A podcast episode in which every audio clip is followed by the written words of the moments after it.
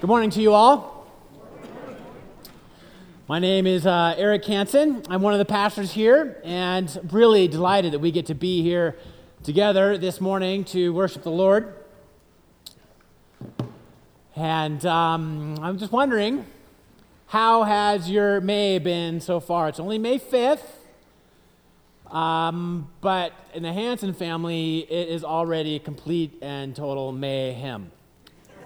Maybe you have that same experience, maybe not. Maybe you've had that back in the day when you had children, still trying to manage them at home. Ours has been really full of good, normal things. Lots of soccer games, concerts, talent shows, recitals, track meets, graduation preparations, registrations for university, prom, all the good stuff. And on top of that, also this.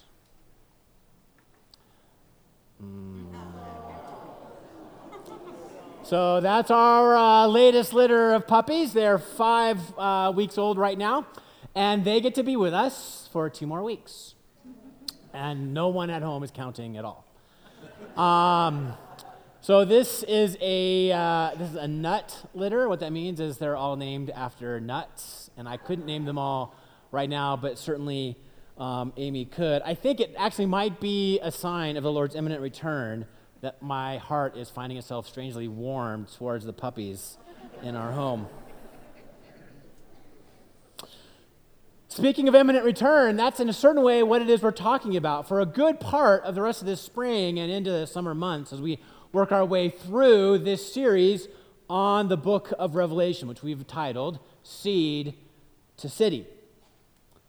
And in our Monday reflection, did you know we send an email out, or the preacher sends an email out every Monday to sort of think a little more fully about what it is we did today here?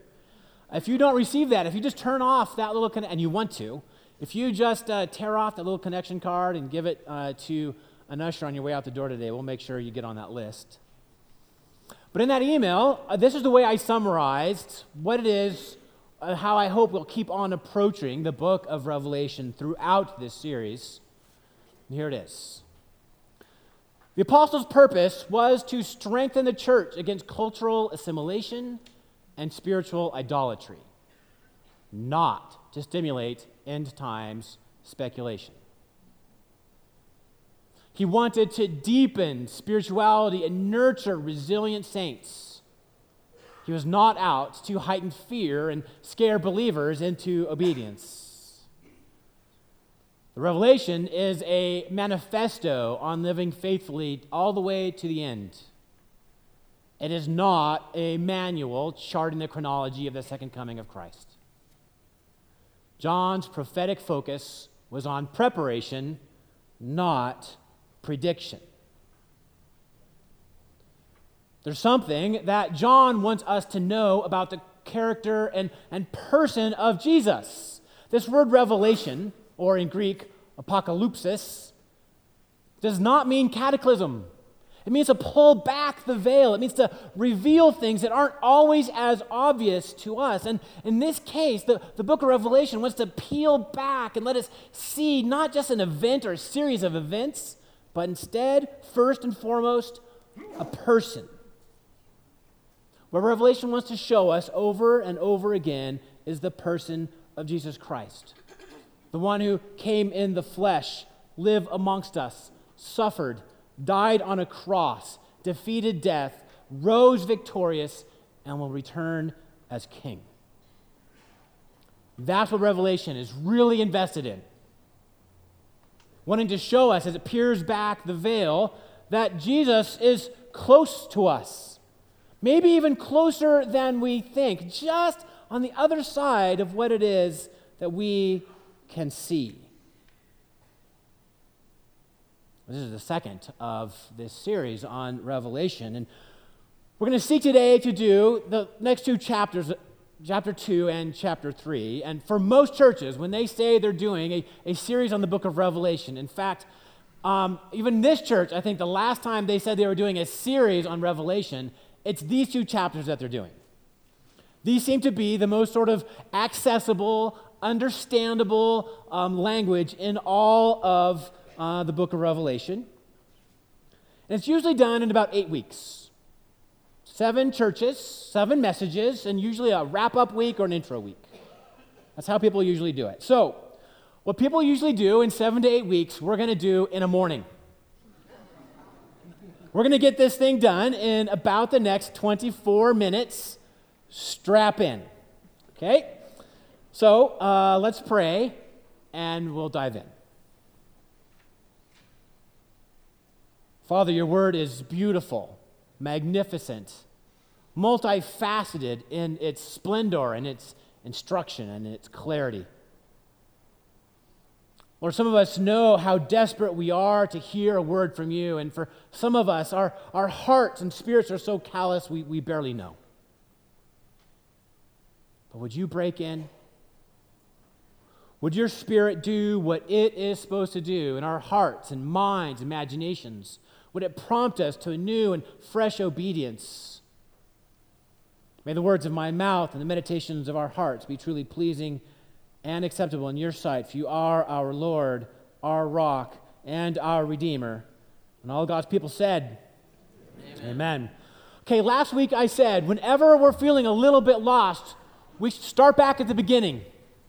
And what we saw just last week, without re-preaching the whole thing, is that John, the writer of Revelation, is on a prison island of sorts, and he's given a vision. The Lord comes to him, well, the Lord comes to an angel, and this angel comes to John and tells John to write down these things. He says specifically, write down these 7 things, give these 7 messages to these 7 churches: Ephesus, Smyrna, Pergamum, Thyatira, Sardis, Philadelphia, and Laodicea. Write to these 7 churches. All right, before I go any further, I want to take a little break for a numerology lesson. Do you know what numerology is? Numerology is the study of what numbers might mean. Is there a symbol or something behind the numbers rather than just taking them literally? Is there something we should understand about them? Couldn't have God chosen to write to 4 churches and gotten it done? Couldn't he have written to 22 churches? Of course. As we go along over these next several weeks, we're going to hear a lot of numbers. We're going to hear, as we have today already, the number 7 many times. Next week, we'll hear the number 24. The week after that, or 2 weeks after that, we'll hear the number 144,000. A little bit later than that, we'll hear the number 666. These numbers have symbolic meaning, friends, and as we work our way through them, we'll point them out as we go and talk just a little bit about what they might mean and how they can help us flesh out our understanding of the reading of this revelation. The number 7, since that's the number we're on today, is a number of completeness. It's a number of wholeness. It's a sign and a signal that what we're about to see is something that's something that's been filled all the way to the top. It's a number that, in this case, represents that Jesus is writing to the whole church. This is not just a letter written to 7 churches that are in Asia in the 1st century. Though they are local and they have some local things to say, it would be important for us to know that that number 7 indicates actually this also is a message to all the churches for all time, everywhere. That the kinds of things that Jesus has to say to these churches are the kinds of consistent challenges, the kinds of things and experiences that every church is likely to face until Christ returns, across the globe, across cultures, across time. 7 churches indicates this is a whole and complete message for all the church. So he writes to these 7 churches, and last week I highlighted that many of these churches are feeling pretty beat up, that there is an aspect to many of these churches where they are suffering and that they are exhausted, but some are not. Some are really happy, wealthy, comfortable. Jesus is also writing to churches, maybe like this one.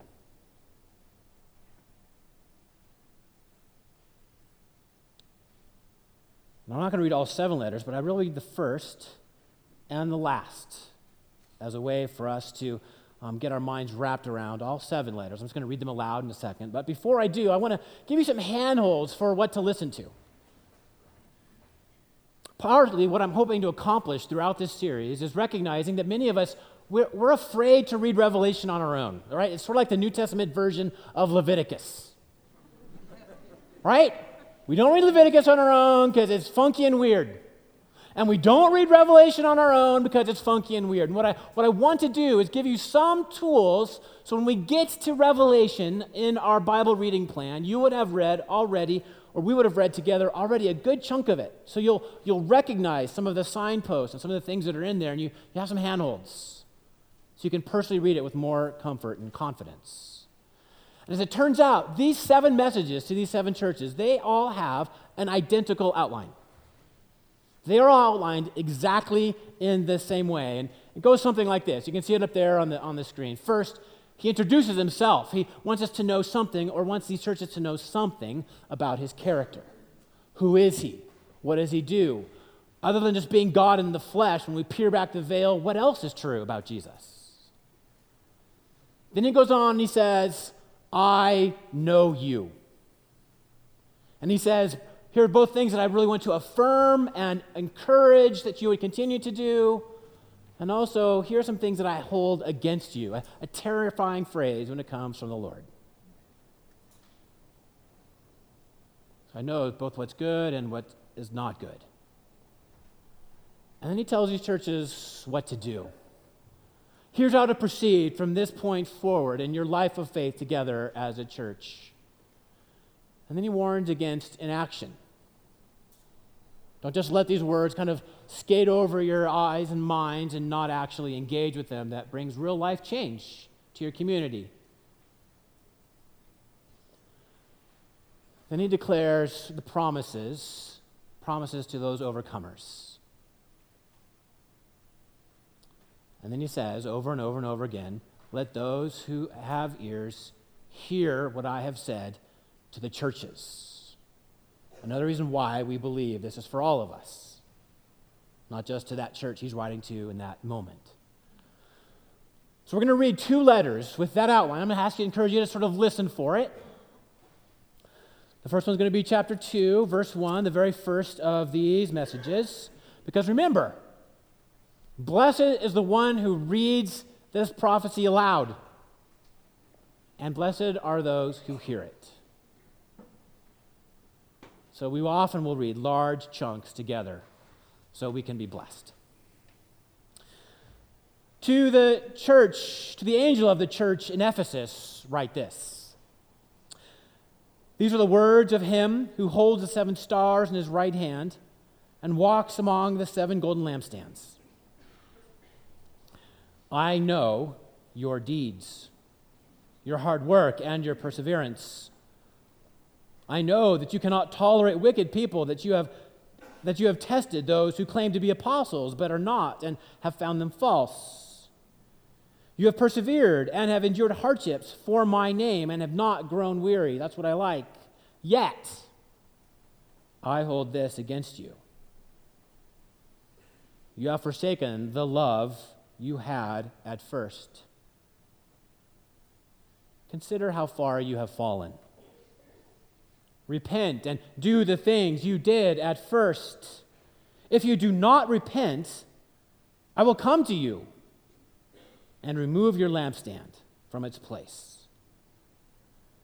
But you have this in your favor. You hate the practices of the Nicolaitans, which I also hate. Whoever has ears, let them hear what the Spirit says to the churches. To the one who is victorious, I will give the rights to eat from the tree of life, which is in the paradise of God.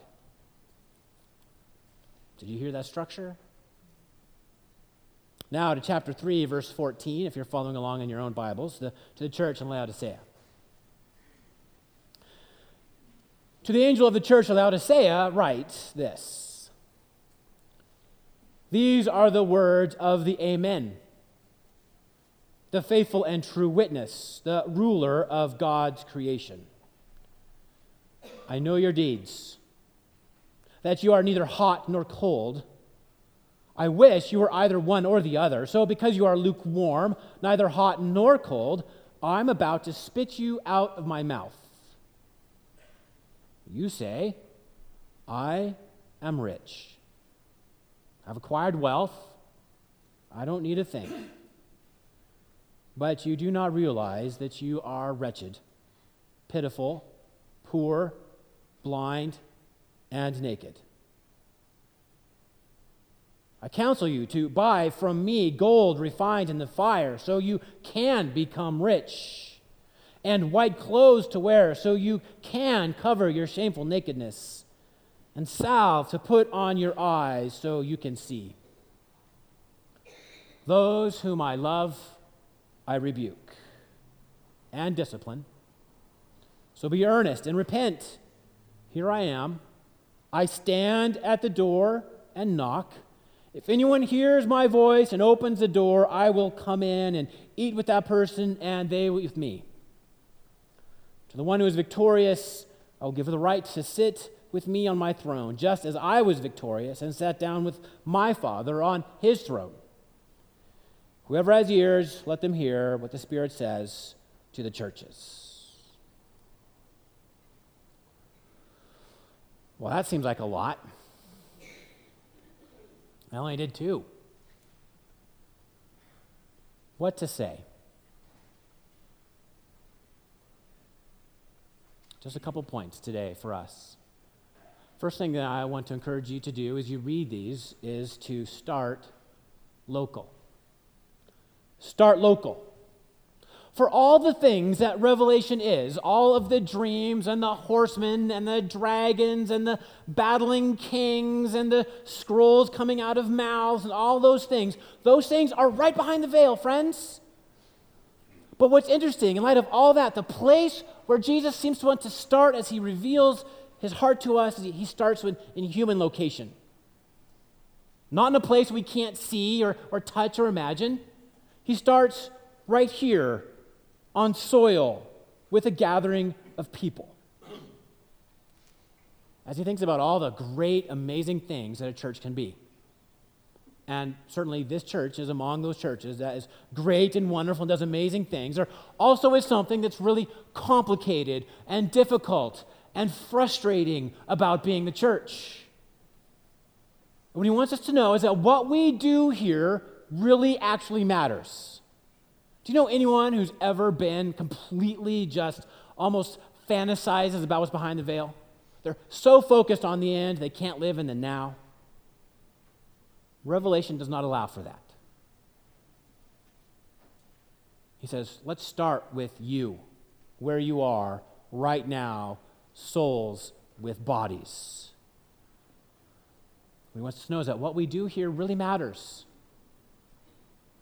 We're not just waiting for, pie in the sky, by and by. We're not going to get a harp and our own special cloud.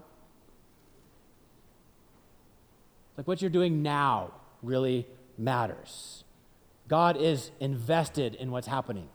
He's eager to see us become more and more obedient and joyful. And guess what? He says in sort of a scary way, I know already. I am watching. The King of Kings is watching, waiting for the ecclesia, the church, the called out ones. That's what that phrase means, ecclesia, to be who they're called and meant to be. Now, here's an interesting thing about that word ecclesia. It has come to mean essentially really only church, but when it was first used in the Greek and around all these Roman towns, that word actually meant assembly. It was the assembly of all of the leaders and decision makers in a city. And when Jesus calls us the ecclesia, what he's saying is you are my assembly in the middle of the city.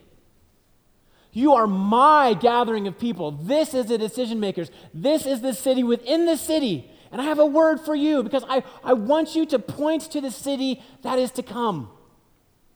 You are my assembled city right here in Boulder, in Smyrna, in Pergamum. in Washington, D.C., and Beijing. In the midst of this massive world empires we seem to have no power over, Jesus says, I am King of Kings, and I'm calling my assembly together. Here, listen.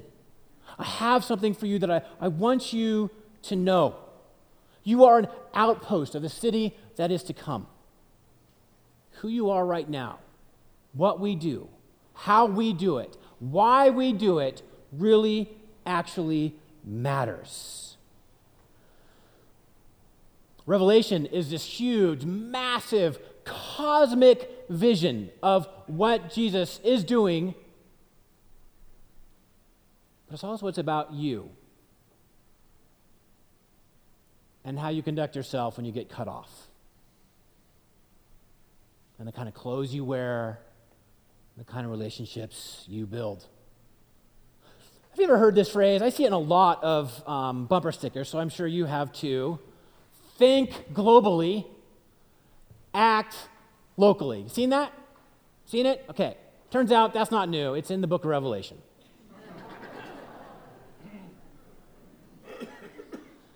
Jesus essentially is saying there is something happening on a massive cosmic scale, and you have a part in it right where you are. You get to be part of this story. You are part of my called out ones. You are part of the assembly as we march our way towards the promised city of God. You are the beginning of that. You are the seed of that before we get to the city of my promise. So as we read these letters, start locally. Think about how these things are true for us and for you right here. Second, get clear. As you read these messages, get clear. And I mean that in really two ways. First, get a new kind of clarity of vision about what it means to live as one of God's assembled people. Get a clear and a renewed vision for it. Seek to truly understand what might be going right and what might be going wrong here and in your own hearts. Because here's what I think I know and what I've been able to sort of parse together about these seven churches and what I think is true of me, and I think likely many of us. We're pretty quick to sort of sweep away whatever concerns we might have about how we love, about how we work, about our sexuality. We pretty blithely say, well, God just sort of loves me, and the way I treat my neighbors all going to sort of wash out at the end, and God's just going to simply celebrate and ordain whatever I do as long as I'm trying to be nice. But friends, that's not what Revelation is showing us. Revelation is showing us that he wants us to have a new kind of clarity about what being one of his people really looks like. And it doesn't just look like sort of blithe acceptance of whatever's happening around you. It certainly does not look like sort of blithe repetition of personally of what's happening around you. These letters call for a radically new life, one that is oriented to the horizon of Jesus, not to the patterns of this world. These letters taken together want to sort of set us on a new way. Can you get clear on that, he's saying? Our habits, practices, ways of thinking have become too closely knit with the ways of the world. I feel the sting of that. I have, over the last couple of weeks, reading these seven letters. Friends, let's not sort of just blithely sort of say, well, it's all going to be fine. And the letters to the church have something else, churches have something else to say to us. Let's get clear. Because of the promise of Jesus Christ in our lives, God has called us to a new way of living. God has shaped for us a new horizon, for a way for us to be together and independently. Let's get clear in sight. But then secondly, also, let's sort of get clear as in some way, as in to get away. Get clear. Jesus says things like repent, rethink what's going on in your life, wake up, hold fast to what is true about Christ. And that might actually mean that we need to find some way to find some kind of separation. Be in the world, but not of the world, he says elsewhere, Jesus does. Now, we're Presbyterians, which means what mostly we want to do is we want to be in the world, seeking to transform it by our faithfulness. Amen? That's good stuff.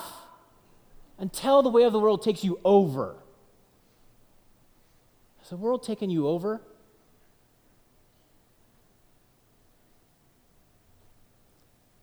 Get clear in your vision and get clear of what's entangling you.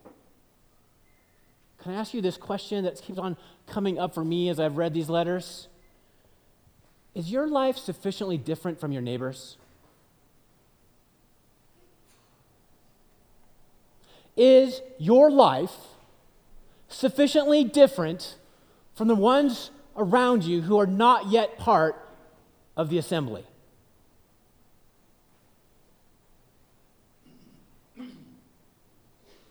Jesus, writing to the churches, says, get clear, and then get clear. So, start local as you read these. This is about us, our embodied life. Get a new vision. Separate from that which is ungodly and unholy and is dragging you into a different kind of an assembly. And then finally, just this one last little point. What are we supposed to do with these letters? Get personal. See, I know these letters are written to the churches, and sometimes it can be confusing. This is about all of us. What am I supposed to do? And what I'd like to encourage you to do is take these as ways that God is speaking to you. Sometimes I feel a little stale in my prayer life. I feel like I keep on saying the kind of the same things over and over again. It's like, Lord, why am I doing this? I keep saying the same things over and over again. Who else feels that way? Okay. So I'm going to say something now in a second that maybe keep your hands down. I feel that way.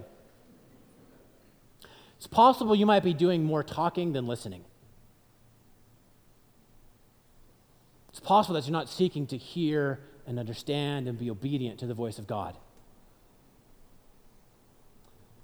And if you're looking for a way to sort of freshen up your way of life and your prayer life, one of the ways that people have done this for thousands of years is by reading the Psalms line by line and pausing after a sentence and then praying whatever it is that God gives to you to pray back to him after you've read that verse.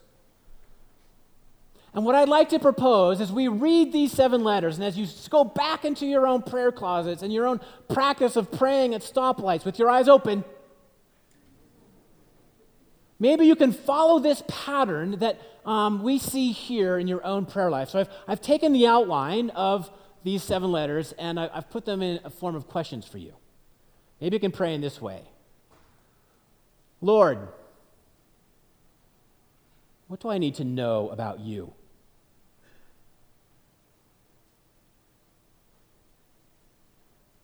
What new thing do you want to show me? Second, Lord, what do you know about me? What do you like about the way I'm living my life in you? And what do you dislike?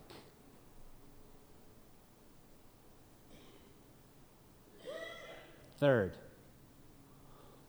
what do you want me to do, Lord? As you've revealed yourself to me, you've assured me of your love for me, you've shown areas where I've fallen short, what do you want me to do? And here's a question I think we never ask. What happens if I do nothing?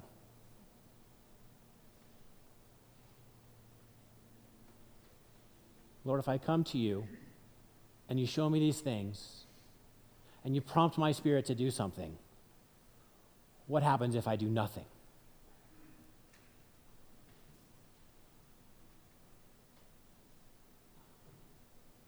Lord, refresh me with your promises. Remind me that there is a point beyond the horizon when this all comes to completion.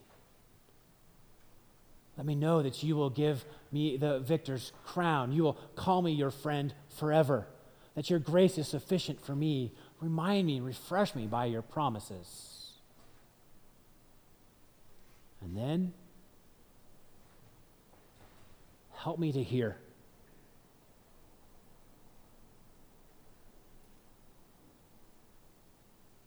Help me to hear. Let me hear to completeness.